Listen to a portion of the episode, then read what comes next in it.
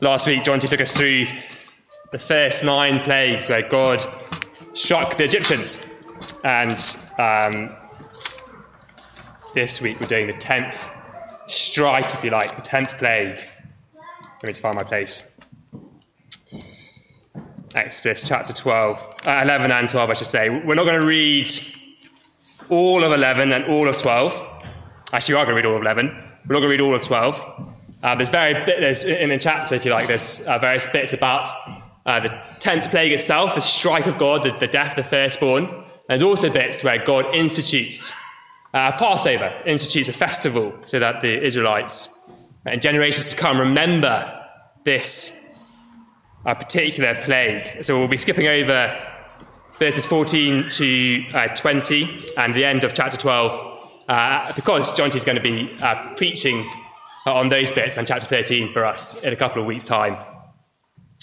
Um, but for the moment, we're just going to be looking at the, the event itself, the Passover event itself. So let me uh, read starting at the start of chapter 11. The Lord said to Moses, Yet one plague more I will bring upon Pharaoh and upon Egypt. Afterwards, he will let you uh, go from here. And when he lets you go, he will drive you away completely Speak now in the hearing of the people, that they ask every man of his neighbor and every woman of her neighbor for silver and gold jewelry. And the Lord gave the people favor in the sight of the Egyptians. Moreover, the man Moses was very great in the land of Egypt, in the sight of Pharaoh's servants, and in the sight of the people. So Moses said, Thus says the Lord, about midnight I will go out in the midst of Egypt and every firstborn in the land of Egypt shall die. From the firstborn of Pharaoh who sits on his throne, even to the firstborn of the slave girl who is behind the handmill, and all the firstborn of the cattle. There shall be a great cry throughout all the land of Egypt, such as there has never been, nor ever will be again. But not a dog shall growl against any of the people of Israel, either man or beast, that you may know that the Lord makes a distinction between Egypt and Israel. And all these your servants shall come down to me and bow to me and say, Get out, you and all the people who follow you. And after that I will go out. And he went out from Pharaoh in hot anger. Then the Lord said to Moses, Pharaoh will not listen to you, that my wonders may be multiplied in the land of Egypt. Moses and Aaron did all these wonders before Pharaoh, and the Lord hardened Pharaoh's heart and he did not let the people of Israel go out of his land. The Lord said to Moses and Aaron in the land of Egypt, said to Moses and Aaron in the land of Egypt, This month shall be for you the beginning of months. It shall be the first month of the year for you. Tell all the congregation of Israel that on the tenth day of this month every man shall take a lamb according to their father's house, a lamb for a household. And if the household is too small for a lamb, then he and his nearest neighbor shall take according to the number of persons, according to what each can eat, you shall make your count for the lamb.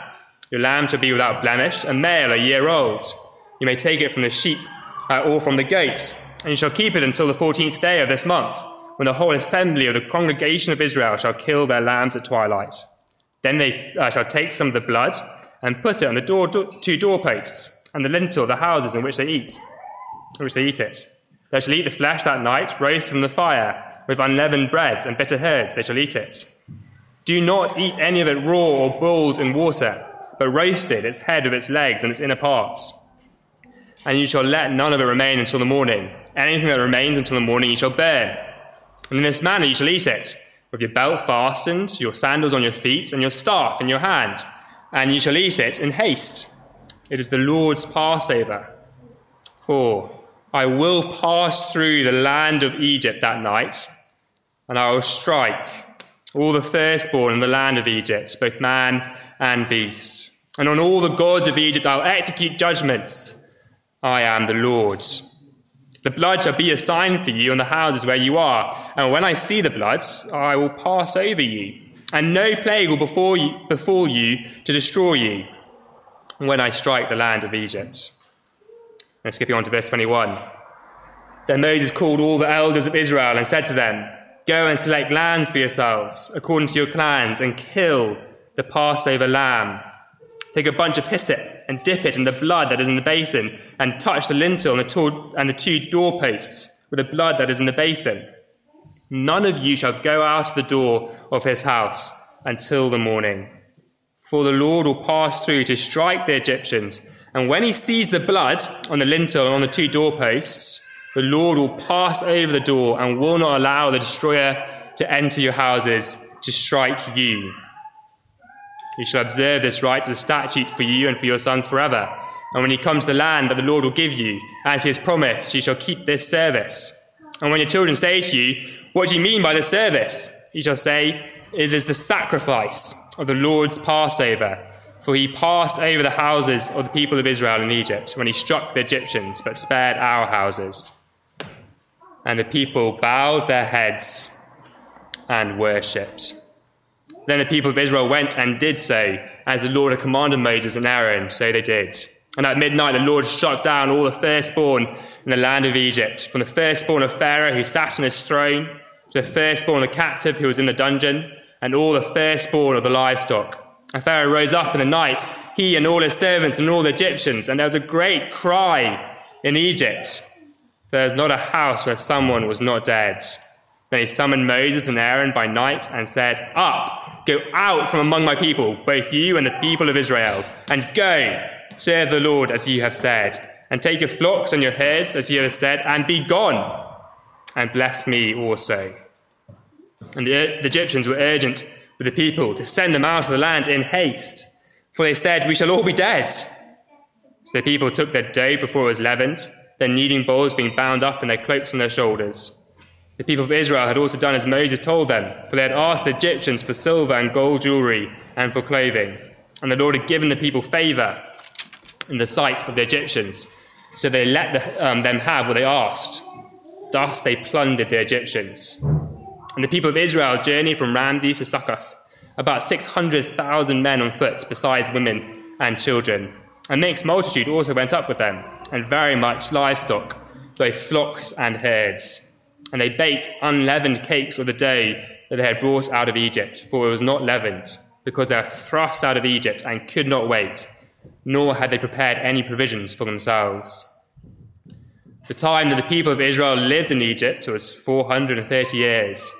And At the end of 430 years, on that very day, all the hosts of the Lord went out from the land of Egypt. It was a night of watching by the Lord to bring them out of the land of Egypt. So this same night is a night of watching, kept to the Lord by all the people of Israel throughout their generations. Let me pray for us as we come to God's words. Our Father, we pray you'd uh, come and show us the Lord Jesus in this Passover passage. We pray you'd come and uh, renew us in the gospel of grace and fill our hearts uh, for all that you've done uh, to save us. We pray, give us your spirit to shed uh, your light upon us. Uh, in Jesus' name we pray. Amen. Amen. Well, one of the sadnesses of lockdown is our um, inability to sing, to gather today and to sing uh, together, uh, to sing songs like Amazing Grace, How Sweet the Sound, or songs like My, My Song is Love Unknown, which has those wonderful lyrics Who am I? that for my sake my Lord should take frail flesh and die.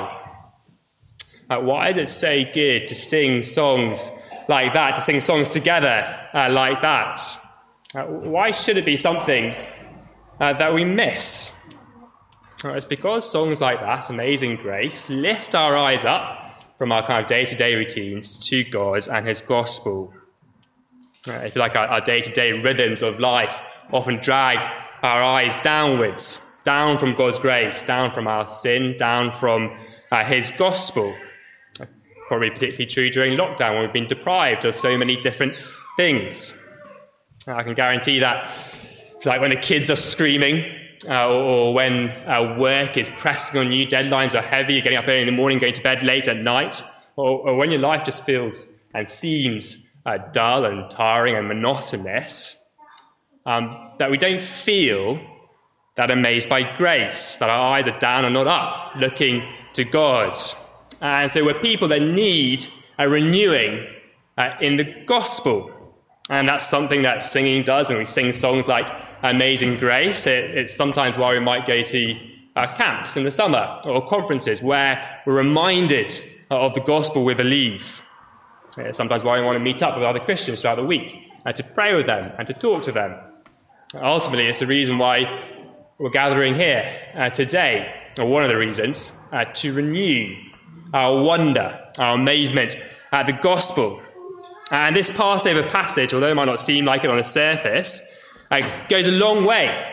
It goes a long way to renewing our amazement in the gospel of our Lord Jesus Christ. Uh, to many of us, the story uh, might feel uh, familiar, and so we don't quite maybe engage with it uh, properly. Uh, but it is a story uh, that should make us rejoice in the God that saves. Uh, today, very simply, we're, we're confronted with what it looks like for God to save his people. Our passage is the ultimate saving act of God that brings his people out of slavery and into freedom. It's a picture of the ultimate saving act that brings us out of slavery to sin and the devil and into freedom of knowing God. Let's just backtrack a little bit and remember where we are in the story. Uh, so far in Exodus, uh, God has had a bit of a bit of a one-track mind, hasn't he? If you've watched the, the film Forrest Gump, Forrest Gump is this character with a one-track mind. He uh, comes up with an idea, and that's the thing he does uh, for the next year sometimes. Uh, so he starts running and he runs across uh, the entire country of America and back again, or he starts playing ping pong and he becomes a world champion. He has a one-track mind. And God in Exodus has a bit of a one-track mind.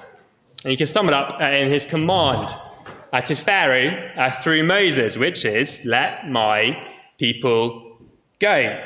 Let my people go so they are free to worship and serve me. As we saw last week in the first nine plagues. Pharaoh refuses, doesn't he? Uh, his stony heart is absolutely, resolutely defiant to God. He starts scoffing God. Who is the Lord that I should let this people go? I feel like it's like he sticks up his fists against God and says, Come at me, God. And so, chapter by chapter, the nine plagues before this, God comes at him and strikes him. Strikes him with these plagues of frogs and boils, hail and darkness. And throughout previous chapters, Pharaoh ahs, he, he ponders letting the people go, but ultimately remains resistant and refuses, hardens his heart to God. He will not let them go.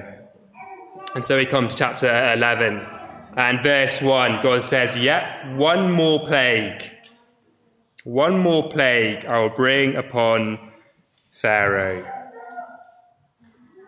What is this plague? Well, it is terrifying, isn't it? Verse 4 About midnight, God says, I will go out in the midst of Egypt, and every firstborn in the land of Egypt shall die. Firstborn of Pharaoh shall die. The firstborn of the maidservant in the dungeons shall die. The firstborn of all the animals shall die. There's a plague actually that God promised back in chapter 4. If Pharaoh continued being resistant as he has been, this is the plague God will bring. It's, it's horrifying in some ways. And that's one thing, just before we get really into the meat of the detail. If we're going to stay amazed by grace, we need to keep being horrified by terrors of God's judgment. Otherwise, there'll be no amazement that He saves us from it. Uh, it's horrifying, but it's also just. This plague of the firstborn. Uh, one way to think about it is that Egypt and Pharaoh have been slaughtering God's firstborn, Israel. They've been throwing Israel's babies into the, into the Nile. They've been enslaving God's firstborn, and so God responds measure for measure. You've been killing my firstborn, well, I will kill yours. And death, which is what this play brings, is the ultimate price, the ultimate judgment for rejecting uh, the God of life. But it's in the midst of this, in many ways, horrifying judgment, and God's promise of bringing it, and God's delivering uh, of the judgments, that, that we learn what it is like uh, for God to save his people. And the first thing we learn uh, is that God saves his people freely. God saves us freely. So God promises this plague. Uh, but then in verses 6 and 7, he says uh, this that there will be a great cry throughout all the land of Egypt, such as, as there has never been before. But in Israel, in Israel, not a dog shall growl, so that the Lord, so that you know that the Lord makes a distinction. The distinction is this: that in Egypt there is a great cry as they're visited by utter desolation and ruin. But in Israel, in Israel, not even a dog will growl against the Israelites.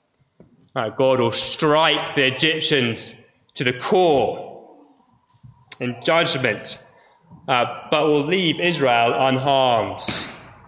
And he promises again and again through chapter 12 that no plague will go into an Israelite's house, that the Lord will pass over. And the question first question for us this morning is why? Why does God save Israel? Why does he make a distinction between Egypt, whom he destroys, and Israel, whom he saves? What is so special about the Israelites? What is so special about us that God should pour his grace on us? And the answer is nothing. At least uh, nothing in themselves was special. Uh, we tend to think uh, that uh, in the story of Exodus that Pharaoh is the evil one, uh, deserving judgment. Um, um, right, he is. He does deserve God's judgment. But we tend to think of the Israelites as uh, the good ones, uh, the ones who are holy, who, who are set aside and worship the Lord, the ones who have been enslaved and deserve, well, deserve freedom. but one thing that's clear in the Exodus passage is that when God sweeps through Egypt in judgment, he sweeps through the whole land, including Goshen, where the Israelites are. And he visits, if you like, every house in judgment. The verse 23, the destroyer quite explicitly is visiting the Israelites' houses. He explicitly comes to Israel in judgment. You expect maybe God to save Israel by simply not sending the destroyer into Israel at all, by saying, just, just avoid them, stay away from them. But the message, as Moses speaks to the Israelites, is that they deserve judgment, that this plague should fall on them. And yet it doesn't. And yet it doesn't. If you've got a Bible, we just need to see why this is. Just turn to Joshua 24 into Joshua 24. And we have a verse there as Joshua speaks to God's people in the land of Israel, which sheds quite a lot of light uh, back in, in this Exodus story. Just one verse, verse 14 of chapter 24. Uh, Joshua's calling the Israelites to serve the Lord. So he says, Now therefore fear the Lord and serve him in sincerity and in faithfulness. And put away the gods that your fathers served beyond the river and in Egypt, and serve the Lord's. We assume the Israelites are devoted ones. We assume the Israelites are the faithful ones. Uh, but no, Joshua says the Israelites in Egypt serve the Egyptian gods. They worship the Egyptian gods. And it's against these gods that this, that this judgment is coming. Verse, uh, verse 12, he, the Lord says, I will execute judgment on the gods of Egypt. And in other words, on all those that serve them what were the Israelites doing? Well, they were worshipping the gods of Egypt, at least in part. So, what did Israel do to be saved? Oh, they did nothing. They did nothing. And that has been true throughout the history of God's people up to this point. Abraham was rescued from an idol worshipping family. Uh, Jacob was a deceiver. And Moses was a coward. And God's people here in this passage prove themselves to be unfaithful, to be those who grumble against the Lord. Not one of them could say, I have saved myself. I have done something to cause God to save me, that there's something in me that is worthy of God's rescue. So, why did God save Israel? Well, nothing in them, but because He freely, freely chose to. He saves us freely. We do not compel Him to. He does not find something in us worthy or, or attractive that draws down His grace. His grace is free.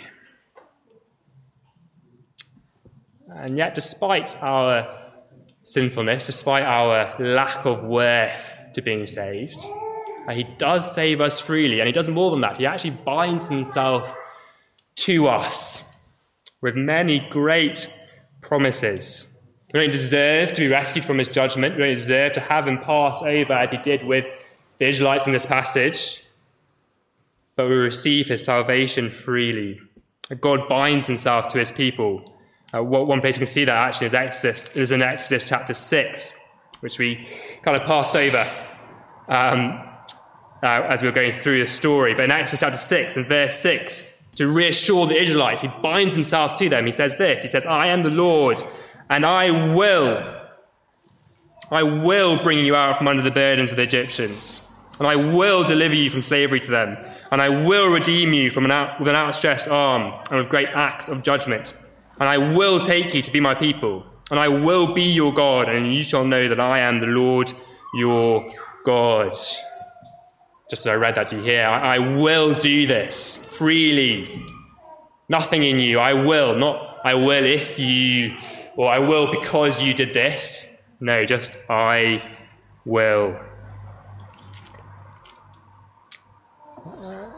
At the end of our passage in Exodus, how does it describe the Passover? Well, in verse 42, uh, it says that it was a night of watching by the Lord. What, what is he watching? Well, he was watching to make sure that when he comes in judgment, not one of his promises to rescue his people would fall to the ground. If you like, on the, on the Passover, at the Passover, God was on watch. He was on vigil. He was guarding. He was protecting. He was making sure that not one of his promises to his people would fall to the ground. You can, you can picture a little bit like a, a mother hen. He sees danger coming, uh, a fire sweeping across the landscape, or a snake in the grass, and gathers her chicks under her wings to protect them. Because she cares for them, because she loves them. That is the picture of God freely doing that for his people, gathering his people under his wings, so that not one of his promises to rescue and to save will drop to the ground. So, what's so amazing about grace? You can't stop God saving you. Uh, your sin, when it overwhelms you, cannot stop God from delivering his promises to you. Yes, we deserve judgment, and that is the first thing to recognize as a Christian. But He is watching over us to make sure we do not receive that judgment. No wonder the Israelites bowed their heads and worshipped. But God's free grace, which has been talking about, is not cheap grace. God's free grace is not cheap grace. God saves us at a great price. That is our second point this morning. We examined why God saved Israel, and, and now we think, how does God save Israel? And God saved Israel uh, centers uh, on this lamb in chapter 12. Uh, if you like, the lamb of the Passover separates Israel from Egypt. So, in this passage, who is this Passover lamb? Well, it's a lamb that every Israelite must identify with. Um, so, so uh, the leader of a household has to take the lamb, verse 3, but to take a, a lamb to make sure um, that it, uh, there's enough of the lamb uh, to identify with all the people in a household. Uh, it's one of the reasons, maybe, why, as well, when they feast on it, everyone has to eat it so that everyone is identified with it. It's maybe another reason why they had to keep the lamb for four days, choose on the 10th and slaughter on the 14th, so that uh, it becomes part of their household, so that every Israelite is identified with it. It's also a lamb that is uh, perfect. The reason why you choose the lamb in the first place is a lamb, if you like, is a symbol of innocence, but it's a lamb without blemish, verse 5. Uh, as a lamb that's sufficient uh, to rescue, sufficient for the Lord to pass over. Uh, that's possibly why they couldn't leave any of it remaining. They need to eat the whole lamb and nothing else. It's sufficient as well, if you notice, that they're dressed to go. They're ready uh, in haste. They've got the staff in their hand, sandals on their feet. They've got the cloak on, the belt on. There's a lamb that's going to do its work perfectly. Uh, it's going to be enough to rescue the Israelites. And what's the most significant thing they have to do with this lamb? Well, they have to slaughter it. Look down at verse 21. They have to slaughter it and take uh, some of its blood and touch the lintel and the two doorposts, the blood that is in the basin. And then what? Well, they have to go inside. They, they paint the doorposts with blood and then they have to go inside and they have to stay inside, sheltering under the blood of the lamb that was slaughtered. And it's the blood, quite explicitly in the passage, the blood that causes God to pass over when he comes in judgment. When the destroyer comes, uh, in verse 23, and the destroyer comes uh, with sword raised to strike the Israelites, what does he find? When the Lord comes in holy and righteous judgment, what does he find? What he finds his work already done. That's what he finds. He, he sees the blood, verse 23. He sees the blood and passes over because his work is already done. He doesn't pass over because he turns a blind eye to justice. He doesn't pass over the Israelites because his love, the Lord's love, somehow triumphs over his justice. He doesn't pass over because of some kind of unjust favoritism. He passes over because his work is already done. Someone has already died, and the Israelites are huddling under that person's blood. They identify with the Lamb and they huddle under the Lamb's death, and God passes over. See, uh, in Egypt, someone did die in every house, including the house of the Israelites. But in Israel, it wasn't a firstborn son that died, but the lamb. And why does God pass over? What is so valuable about this lamb? It's because in the lamb's blood, the Lord sees his son's blood. In the lamb's blood, the Lord sees his son's blood. That is the great cost. The Bible, throughout Scripture, identifies Jesus with the lamb in Isaiah. It is the lamb who is slain for our sin. In John, in um, 2 Corinthians, and, in 1 Peter, and Revelation, Jesus is identified with the lamb. In fact, in heaven, he's called the lamb. Uh, on the throne, we'll be worshipping a lamb. He is, he is the lamb uh, that just as with the Israelites substitutes for them, the lamb that substitutes uh, for us is a lamb that we identify with, that we grasp with faith, and who sheds his blood for us.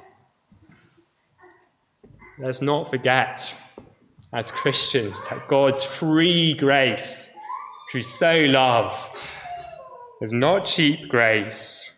That when we enter the new creation to meet the Lord face to face, we will be dressed in robes soaked uh, in this lamb's blood, and we'll be worshipping the Lamb on the throne Jesus, the man with nail scars on his feet and the hands and hole in his side where his blood flowed for us. Our, our salvation is paid for in blood. We forget that, don't we, so easily. With free grace, God pours on us. It is grace that comes at a great cost. But it's grace that leaves us totally secure. This blood leaves us totally secure. When God is sweeping through Egypt, and if you like, imagine being an Israelite in their houses as God swept through Egypt, and they could hear in the distance cry after cry rising up through the land of Egypt as people wake and find their loved ones dead. And, and your, your heart is pounding, your face is white. What are you going to do as you hear the great cries of God's judgment? What are you going to do? Well, you're going to look up and see the blood. That's what God calls the Israelites to do. Verse 13 the blood is a sign to them that he will pass over. Uh, when our sins rise, when our hearts are afraid of death, when we doubt the gospel message, what are we going to do? We're going to look to the blood that saves us. We're going to fill our vision with the cross. We're going to look to the blood and see that the destroyer's sword has fallen on Christ and it cannot fall on us. And that although I'm a sinner deserving judgment, I am secure because I'm sheltered under the blood of Christ. What more can God give to me to secure my trust and my faith in Him and His own precious Son? And lastly, very briefly this morning, uh, God's free grace is not cheap grace, but it is rich grace. God saves us to bless us. With what purpose does God rescue? He rescues the purpose to bless. Uh, the evidence of that is plain in the passage. Part, partly you can see it in the land that they have a feast, they have a celebration when God rescues. They're, they're, they're gorging themselves. God rescues them when they have full bellies not with empty bellies. But, but more importantly, they leave rich, don't they? They take the silver and the gold of the Egyptians, they plunder them. Uh, even Pharaoh recognizes that God's out to bless the Israelites. This says, Take your flocks and your herds and go and bless me also, because he recognizes the blessing of God is upon his people. That is why he is saving them. And they're departing, aren't they, to live uh, in the promised land, their destination uh, is a land flowing with milk and honey. Who is the Lord? Well, he is a Lord who seeks to bless those he saves. How blessed you feel? I suspect many of us feel dry spiritually, maybe physically, feel dry. Look to the Lord, look to the cross, and know that God is intent on blessing us. And the fullness of his blessings are actually still to come, that he is taking us uh, to a place, a heaven flowing with milk and honey. And currently, if you like, maybe you're in, in the desert a little bit. The, the Israelites didn't go straight to Canaan, did they? They went through the desert on their way to Canaan, a desert in which they grumbled, they didn't trust the Lord. If you like, some of us may feel like we're a bit of a desert at the moment. Remember this that if you have taken shelter under Christ, if you're taking shelter in Christ's blood, that God is intent on blessing us spiritually now and actually in eternity, physically. Heaven is a place of physical rich blessings. I kind of say to you this morning, if you maybe on the live stream don't know Christ, if you don't know the salvation that He brings, then come inside. God has provided the blood of His Son so that you can shelter under it and find salvation. Come inside and find God's blessing on your life. Let me pray for us.